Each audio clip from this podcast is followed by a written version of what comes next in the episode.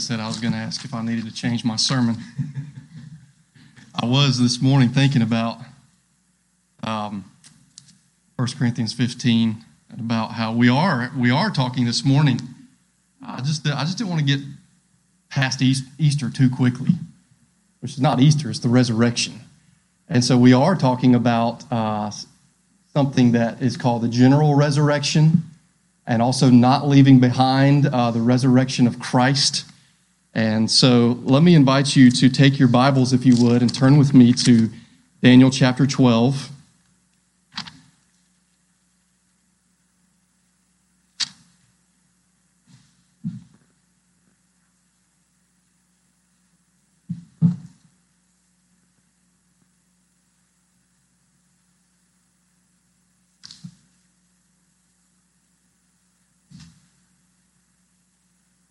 Great to be together.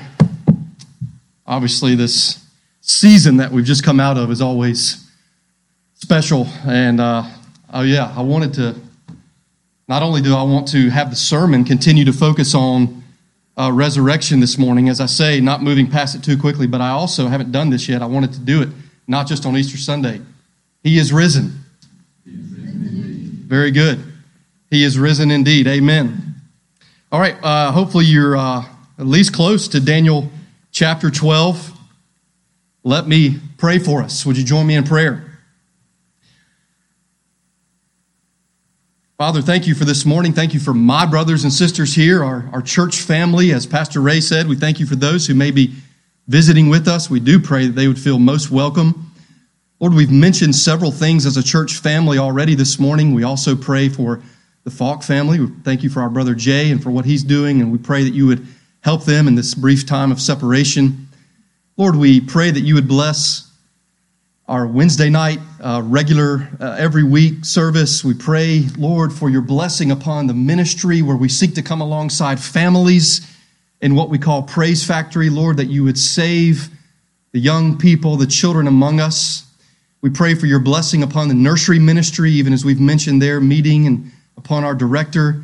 We pray for your blessing upon care groups, Uh, Lord, which is just one expression of our desire from Scripture uh, to have true community. Now, Lord, we pause and we we pray, as, as has just been prayed, we pray for your blessing through the Holy Spirit.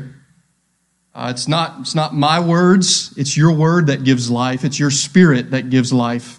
And so we pray that you would help us. In Jesus' name, amen. Look with me, please, at uh, Daniel chapter twelve, verse two.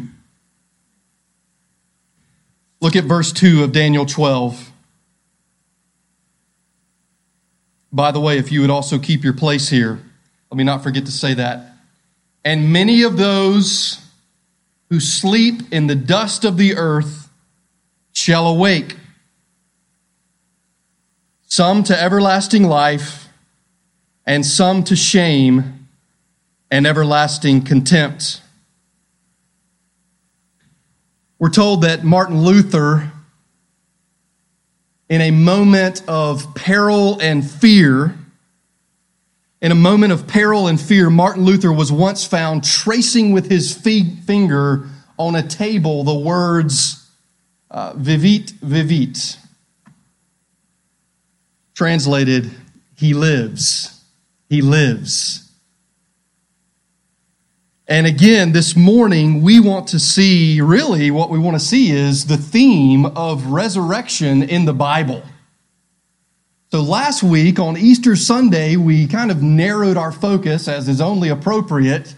Uh, we looked, for Easter twenty twenty-two, we looked at First Peter uh, chapter one, verses three through nine. And of course, the main focus was on the resurrection of Christ Jesus from the dead. But but this morning, resurrection, the theme of resurrection in the Bible. I'm excited to look at this with you, and I pray that the Lord would help us. What does the Bible teach about this theme, this word resurrection? Is resurrection in the whole Bible? we know, uh, we should know that it's in the Gospels, all four Gospels. We know that it's very clear and that it's very uh, predominant in the New Testament. But is it in the whole Bible?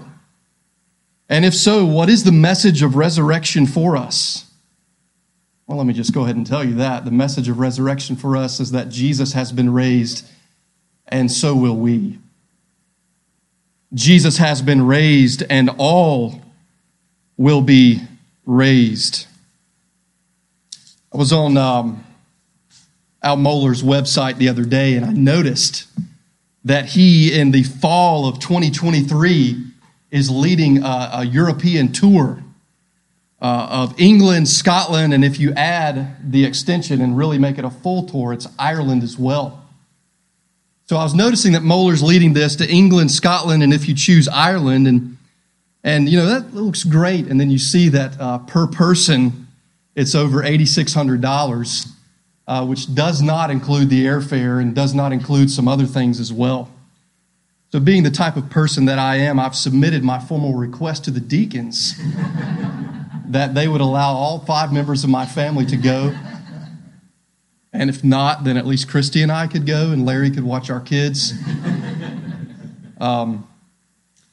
But what I want to do today, and as I said, I'm, I'm looking forward to opening God's Word with you. I want to take a, a tour with you today, and I'll, I'll I'll be your tour guide, I guess. But ultimately, we'll we'll pay attention to the Scriptures.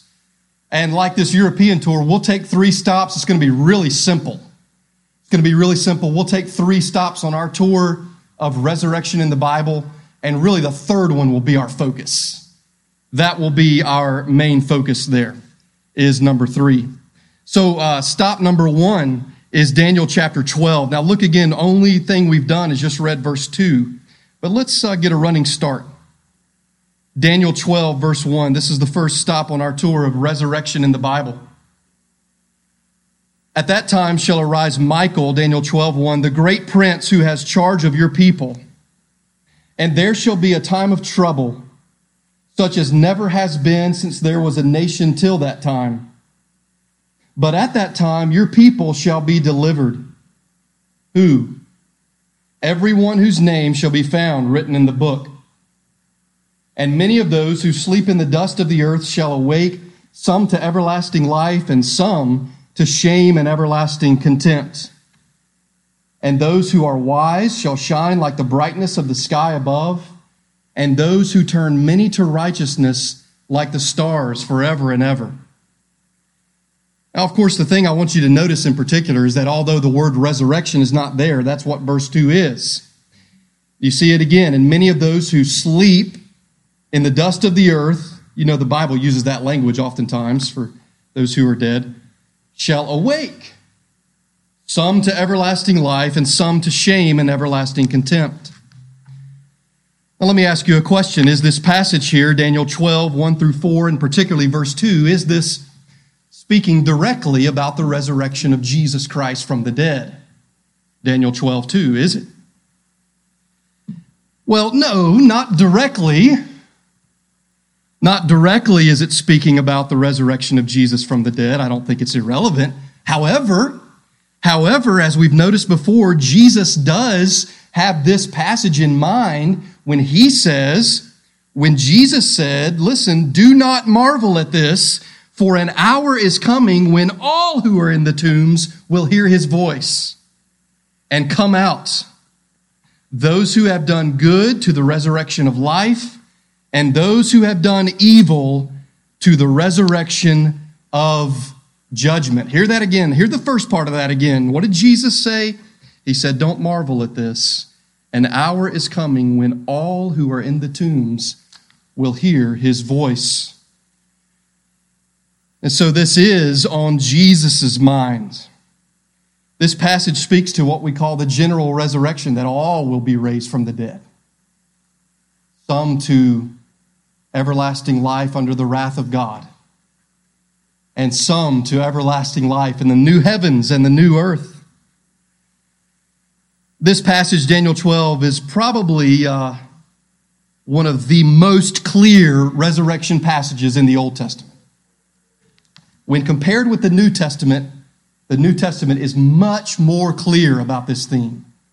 But that being said, this has a good bit of clarity in the Old Testament. Stop number two, and again, if I would ask you to keep your place in Daniel twelve if you would.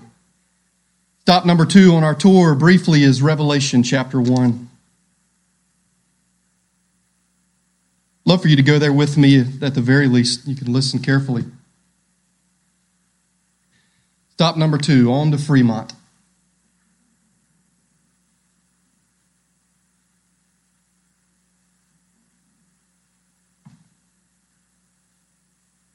Resurrection in the Bible. Revelation chapter one, verse nine, notice this. I, John, this is a book sometimes called the Apocalypse. I, John, your brother and partner in the tribulation and the kingdom and the patient endurance that are in Jesus, was on the island called Patmos on account of the word of God and the testimony of Jesus. I was in the Spirit on the Lord's day, and I heard behind me a, a loud voice like a trumpet saying, write what you see in a book and send it to the seven churches, to Ephesus and to Smyrna and to Pergamum and to Thyatira and to Sardis and to Philadelphia and to Laodicea. Then I turned to see the voice that was speaking to me, and on turning I saw seven golden lampstands. And in the midst of the lampstands, one like a son of man, clothed with a long robe and with a golden sash around his chest. The hairs of his head were white, like white wool, like snow. His eyes were like a flame of fire. His feet were like burnished bronze, refined in a furnace, and his voice was like the roar of many waters. In his right hand he held seven stars. From his mouth came a sharp two-edged sword, and his face was like the sun shining in full strength. What does John say here? This is not the first time that this happens in the Bible, by the way. Verse seventeen, when I saw him, I fell at his feet as though dead. But he, for his part, laid his right hand on me, saying, fear not. And here it is.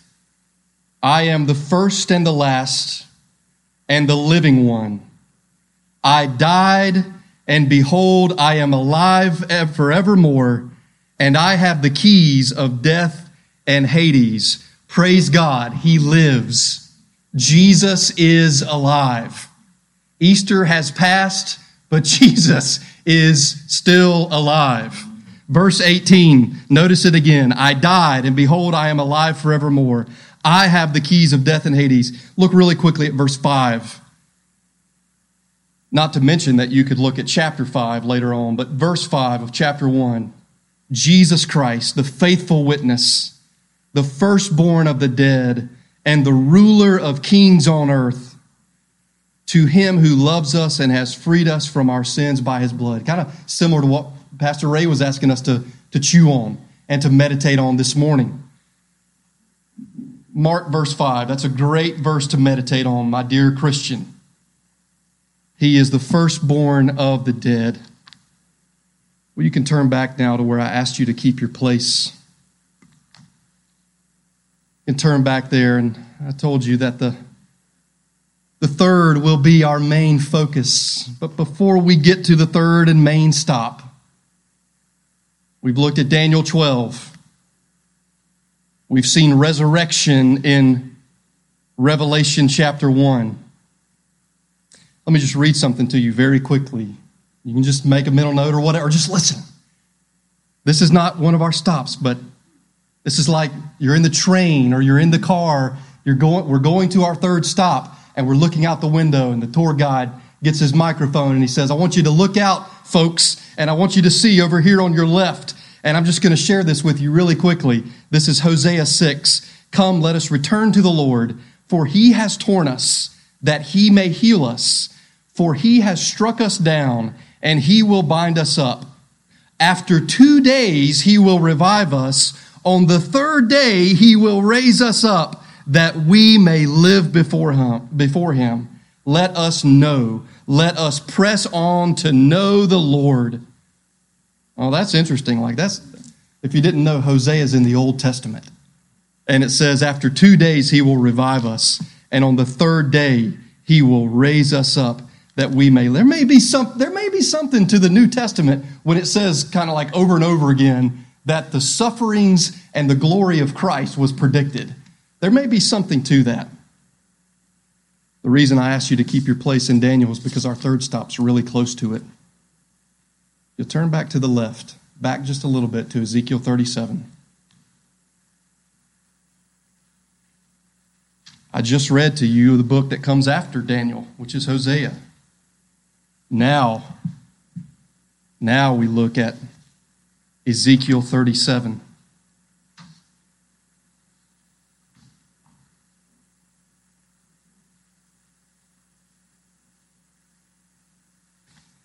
I think it would be helpful to summarize. Make sure I got my right page here. To summarize, wh- where have we been so far? If I'm going to be any type of decent conductor or tour guide, let me just say where we've been. And by that, not only do I mean Daniel twelve and Revelation chapter one, those are the destinations that we've been. But, but if I could just put it in into some simple words, where have we been? We're about to look at Israel raised from the dead. We're about to see Israel raised from the dead. And what we've seen already so far, even very briefly, is we've seen that Jesus has been raised from the dead and that all people will be raised from the dead. You see, it goes together. His resurrection and ours. The resurrection of all people and Jesus. Remember, Jesus has the first fruits. So that's what we've seen so far. Jesus has been raised from the dead. All people will be raised from the dead. And now this focus, now this focus, Israel raised from the dead. Look with me at verse eleven. Now the unit, the story, the verses that go together here is verses one through fourteen. It's called the Valley of the Dry Bones. The first thing I want to do is to show you why, why are we looking at this in our resurrection tour. Why Ezekiel thirty-seven in our resurrection tour? Well, look at verse eleven. Then he said to me, Son of man, these bones are the whole house of Israel. Behold, they say, that is Israel, our bones are dried up, and our hope is lost. Ezekiel thirty-seven, verse eleven. We are indeed cut off. Therefore, prophesy and say to them, Thus says the Lord God, Behold, I will, what? Do you see it? I will open your graves and raise you from your graves, O my people, and I will bring you into the land of Israel. And you shall know that I am the Lord your God, or that I am the Lord, excuse me, when I open your graves and raise you from your graves, O my people. And I will put my spirit within you, and you shall live. And I will place you in your own land. Then you shall know that I am the Lord. I have spoken. And I will do it, declares the Lord. Ezekiel thirty-seven, eleven through fourteen. So that's the first thing, very simply, that I want to point out is just to answer the question, why, why this? Why this chapter? In a biblical tour of the theme of resurrection. And again, we see it right there in verses twelve and thirteen. Just see it again. I will open your graves and raise you from your graves, O my people. Verse thirteen, you shall know that I'm the Lord. How are we going to know that you're the Lord? When are we going to know that you're the Lord? Well, you shall know that I'm the Lord when I open your graves and raise you from the graves. The title this morning for the sermon could be Dim Bones, Dim Dry Bones. I don't think it was... Uh, Beethoven or Mozart, who originally wrote the score for the song that says, Dim bones, dim bones, dim dry bones. Dim bones, dim bones, dim dry bones. Dim bones, dim bones, dim dry bones. Hear the word of the Lord. Boys and girls, you ever heard this song? Toe bone connected to the foot bone. Foot bone connected to the heel bone. And so on. It's, it's a book of the Bible that, if we're honest... I hope some of you are the exception. we don't know a lot about Ezekiel. We, maybe to our shame, we haven't spent a lot of time in the, if we do know something about Ezekiel, it's a safe bet that this is what we know. Which, by the way, also means the parts of Scripture that are most familiar may actually also be the parts of Scripture to where we need to give careful attention and not assume, not assume that we've got, well, yeah, yeah, I learned that when I was three or when fifth grade or whatever. But nevertheless, if we do know anything about Ezekiel, well, yeah, that's the valley of dry bones. Look at verse one. Look at it with me. Ezekiel thirty-seven, verse one. The hand of the Lord was upon me,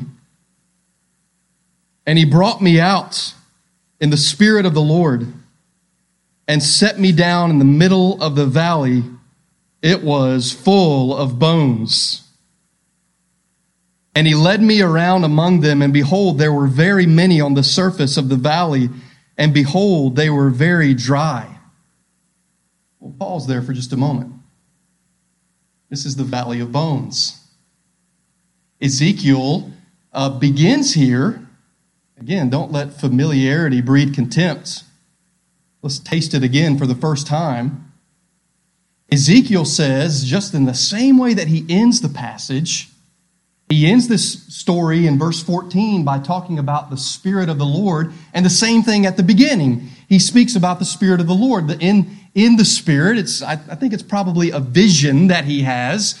He has this vision, and the Spirit of the Lord leads him where? Leads him to this valley of bones. But we need to add something to that. It's not just a valley of bones. He says, there were what? There were many bones. Did you see that, boys and girls? There were many bones there, he says. And by the way, this is not just a kid's story. There were many bones, and they were very dry. So there were a lot of very dry bones. And then get the picture. And then the Lord God says to Ezekiel, he asks him a question. And he asks him this question.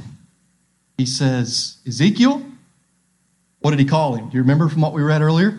This is kind of like a tie-in to Daniel. You know, Daniel seven, the one like a son of man, which can also just mean human being. As maybe it's almost like, hey, boy, son of man, can these bones live? That's his question. Can these bones live? Let me ask you a question. It may seem strange or weird. How would the how would Israel answer that question? God asks the question to Ezekiel, but if he had asked it to the people of Israel, if he had asked the question to the people, how would they have answered the question? Look at verse eleven. I don't want to spend tons of time on this passage. I think I'm going to show you right now what I think in many ways is the key to unlock this passage.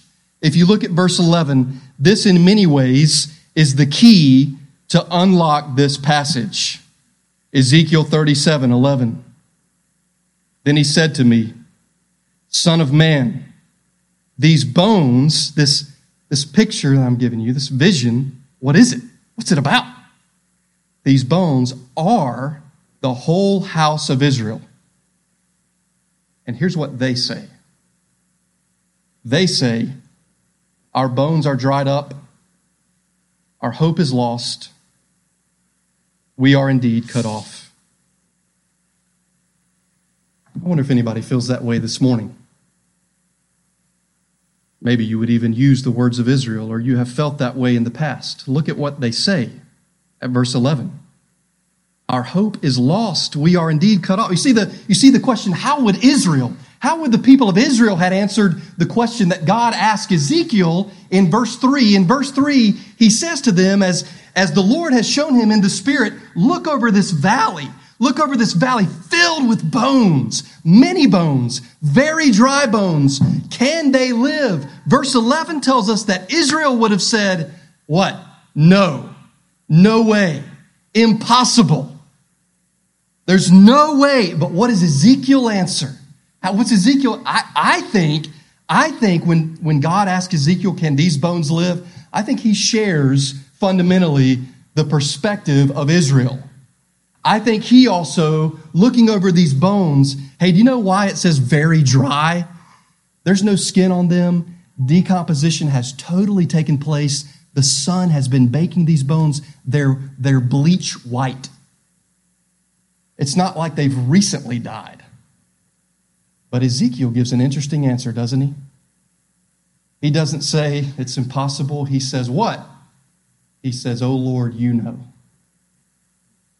He says, "Oh Lord, you know." It's in essence, he says, "Sovereign Lord, you know." Because he knows, do you see, and, and we should know that it's not can God, does God have the power to do this or that, or can God raise the dead? It's, it's more of, is it his will to do so? And so Ezekiel, I don't think Ezekiel is buoyed with optimism. I think he's like Israel. I think he's like, this is hopeless. We're doomed. But he says, he answers well. He answers well. And he says, "Oh, sovereign Lord, you know." Son of man, look at the text. Look at the text with me, verse three. "Son of man, can these bones live? And I answered, O Lord God, you know.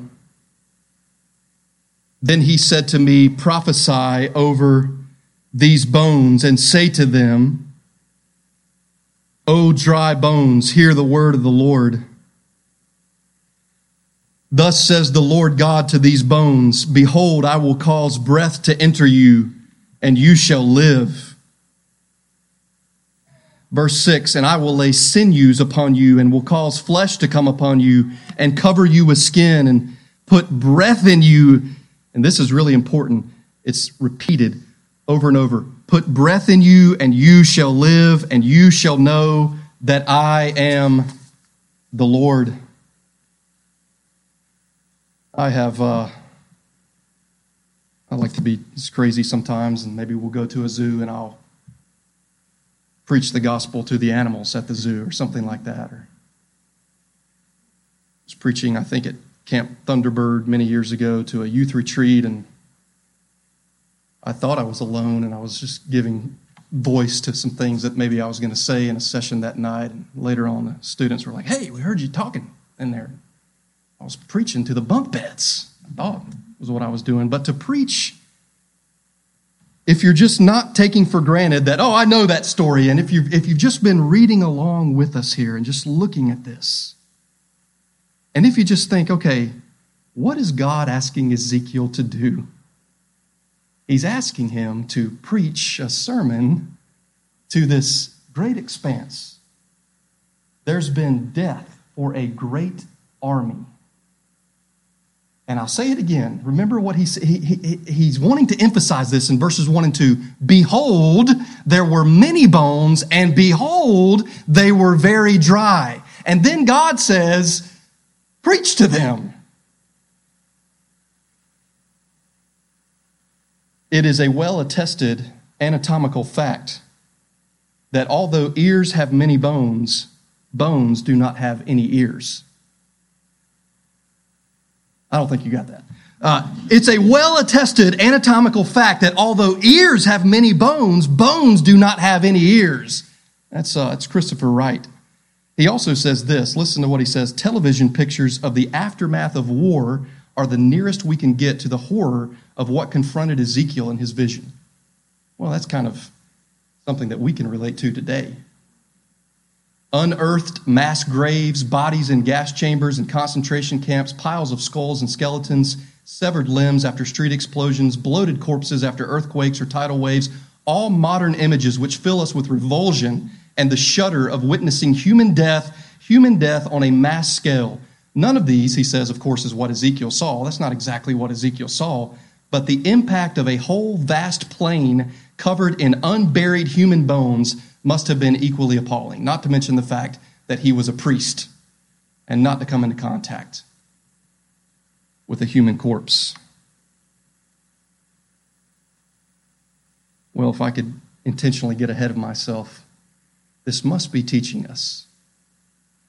This must be teaching us that where the Spirit of the Lord is, there is life. This must be teaching us, listen to me, that the presence of the Spirit equals life. And it must be teaching us that the Word of God gives life. Which, by the way, is what we see in the book of Acts, right? The Word of God comes. The Word of the Gospel comes in the book of Acts. I'm particularly thinking of chapter two and Peter, and he comes and he preaches the gospel, and this, this word, this supreme word, the supreme word of God, and the gospel comes, and he preaches about Christ Messiah crucified on the cross, and then Jesus risen from the dead. And by the way, of course, we also see the, the Spirit poured out upon all who believe. Look at verse seven. What was Ezekiel thinking? What did he think about this? Well, we know what he did. Verse seven, so I prophesied as I was commanded. That's good. Humble obedience, my friends, humble obedience. Lord, I am your servant. What, what would you have me do? So I prophesied as I was commanded. Maybe he thought it was absolutely crazy. And as I prophesied, now get this, as I prophesied, verse seven, there was a sound. It's, it's like an earthquake. And behold, a rattling. And the bones came together, bone to its bone. And I looked, and behold, there were sinews on them. And flesh had come upon them, and skin had covered them. But there was no breath in them. It's like all of this activity. It's like I, I read this and I almost envision, once you get to almost the end of chapter eight, I envision them standing up, but they're not standing. We're about to see that in just a minute. And there's this abrupt stop at the end of verse eight, but there was no breath in them, because this word breath is all over this passage. And it's, it's telling us that the presence of the Spirit equals life. Because it's talking about literal human breath. It's talking about the wind in nature. And it's talking about the Spirit of God. And then he said to me in verse nine, prophesy to the breath. Prophesy, son of man, and say to the breath, thus says the Lord God, come from the four winds, O breath, and breathe on these slain that they may live. So once again, exact same thing as verse seven, if you notice that. I prophesied as he commanded me, and the breath came into them, and they lived and stood on their feet, an exceeding great army. Verses one through ten is the vision itself, if you can call it that. Verses one through ten is the vision itself. So what's the point? So what is it about? The point is, as we've already noticed in verses twelve through thirteen, God said, I am going to raise you from your grave. So this type of literature in the Bible can be interesting, and you can pivot from one thing to another very quickly. And so it pivots from the valley with this army of dead of dead people, and it pivots to the cemetery. And verses twelve through thirteen is the cemetery. And God said, I'm going to raise you from your graves. And in the context, listen to me, in the context here, what's going on literally, we might say, is that they are in exile. What does that mean? You know what that means. It means they're away from their home. Why are they away from their home? Why are, why are they away from their land, from the promised land? From the temple, from the presence of God. They're away because they've broken covenant. They're away, they're in exile because of their sin. They're in exile because of their sin. What God is saying in verses twelve and thirteen, in this context, what he's saying in this context is, I'm going to raise you out of your graves, A K A I'm going to bring you out of exile. You feel like it's a hopeless situation. Which is also a reminder to us. Just as a side note, when we feel like the situation is impossible, that's, that's who God is. He raises the dead. He said, I'm going to raise you from the dead, meaning Israel, I'm going to return you to the land. That's really important, this passage. I'm going to return you to the land out of exile. Look at it again in verse eleven. Son of man, these bones are the whole house of Israel. Behold, they say, our bones are dried up. Our hope is lost. We are indeed cut off. Crossway, behold your God. God knows the despair of his people. He knows the despair of his people. Verse eleven is the whole reason verses one through ten was given in the first place. And he says for the third time, time number one, prophes- preach, prophesy over the bones. Preach to the bones. Number two, prophesy to the breath. Number three, prophesy to the people of Israel. Verse twelve, thus says the Lord your God, behold, I will open your graves. I will raise you from your graves. Notice the tenderness. O my people. And I will bring you into the land of Israel. And you shall know that I am the Lord. It's, by the way, it's not for your sake. God doesn't act for our sake. He acts for his own sake. We don't deserve it. And I will put my spirit within you. And you shall live. And I will place you in your own land. Then you shall know that I am the Lord. I have spoken, I will do it, declares the Lord. This is our third and our final stop in our tour of resurrection. Israel raised from the dead. It's very clear there in verses twelve and verse thirteen. Israel raised from the dead. Let me say this. We, like Israel... We, like Israel, are dead. Their assessment in so many ways was spot on. I wonder what your assessment is of yourself. Their assessment of themselves in verse eleven was really factually correct. I wonder what our assessment is. We, like Israel, are dead. We, like Israel, are in need of resurrection from the dead. Listen to Ephesians chapter two. Ephesians chapter two says, and you were dead in the trespasses and sins in which you once walked, following the course of this world, following the prince of the power of the air, the spirit that is now at work in the sons of disobedience, among whom we all once lived in the passions of our flesh, carrying out the desires of the body and the mind, and were by nature children of wrath like the rest of mankind. There is a death that is worse than physical death. There is a death that is worse, just to be clear, in Ezekiel thirty-seven, Israel is not physically dead. They're not physically dead, but they are in exile because of their sin. They're under the curse of God. There is a death that is worse than physical death.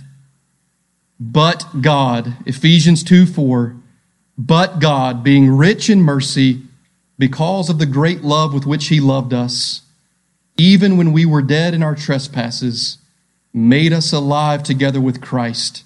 By grace you have been saved. And listen, and raised us up with him, and seated us with him in the heavenly places in Jesus Christ. There's going to be a resurrection on the last day, and the bodies of all people will come out of the grave. Some will go, if I could say it this way, and some will go this way. And the promise that that's going to happen is because Jesus rose from the dead. But the scriptures also teach that people are raised to life here and now. And that's what Ephesians two is saying, is that if you're a Christian, that you have been raised to life through Jesus Christ. And if not, we plead with you today, that by the grace and the power of God, you can be raised to life here and now. Let me say it this way. God raised Israel from the dead, and we are raised together with him. Does that sound strange? God raised Israel from the dead, and we are raised together with him.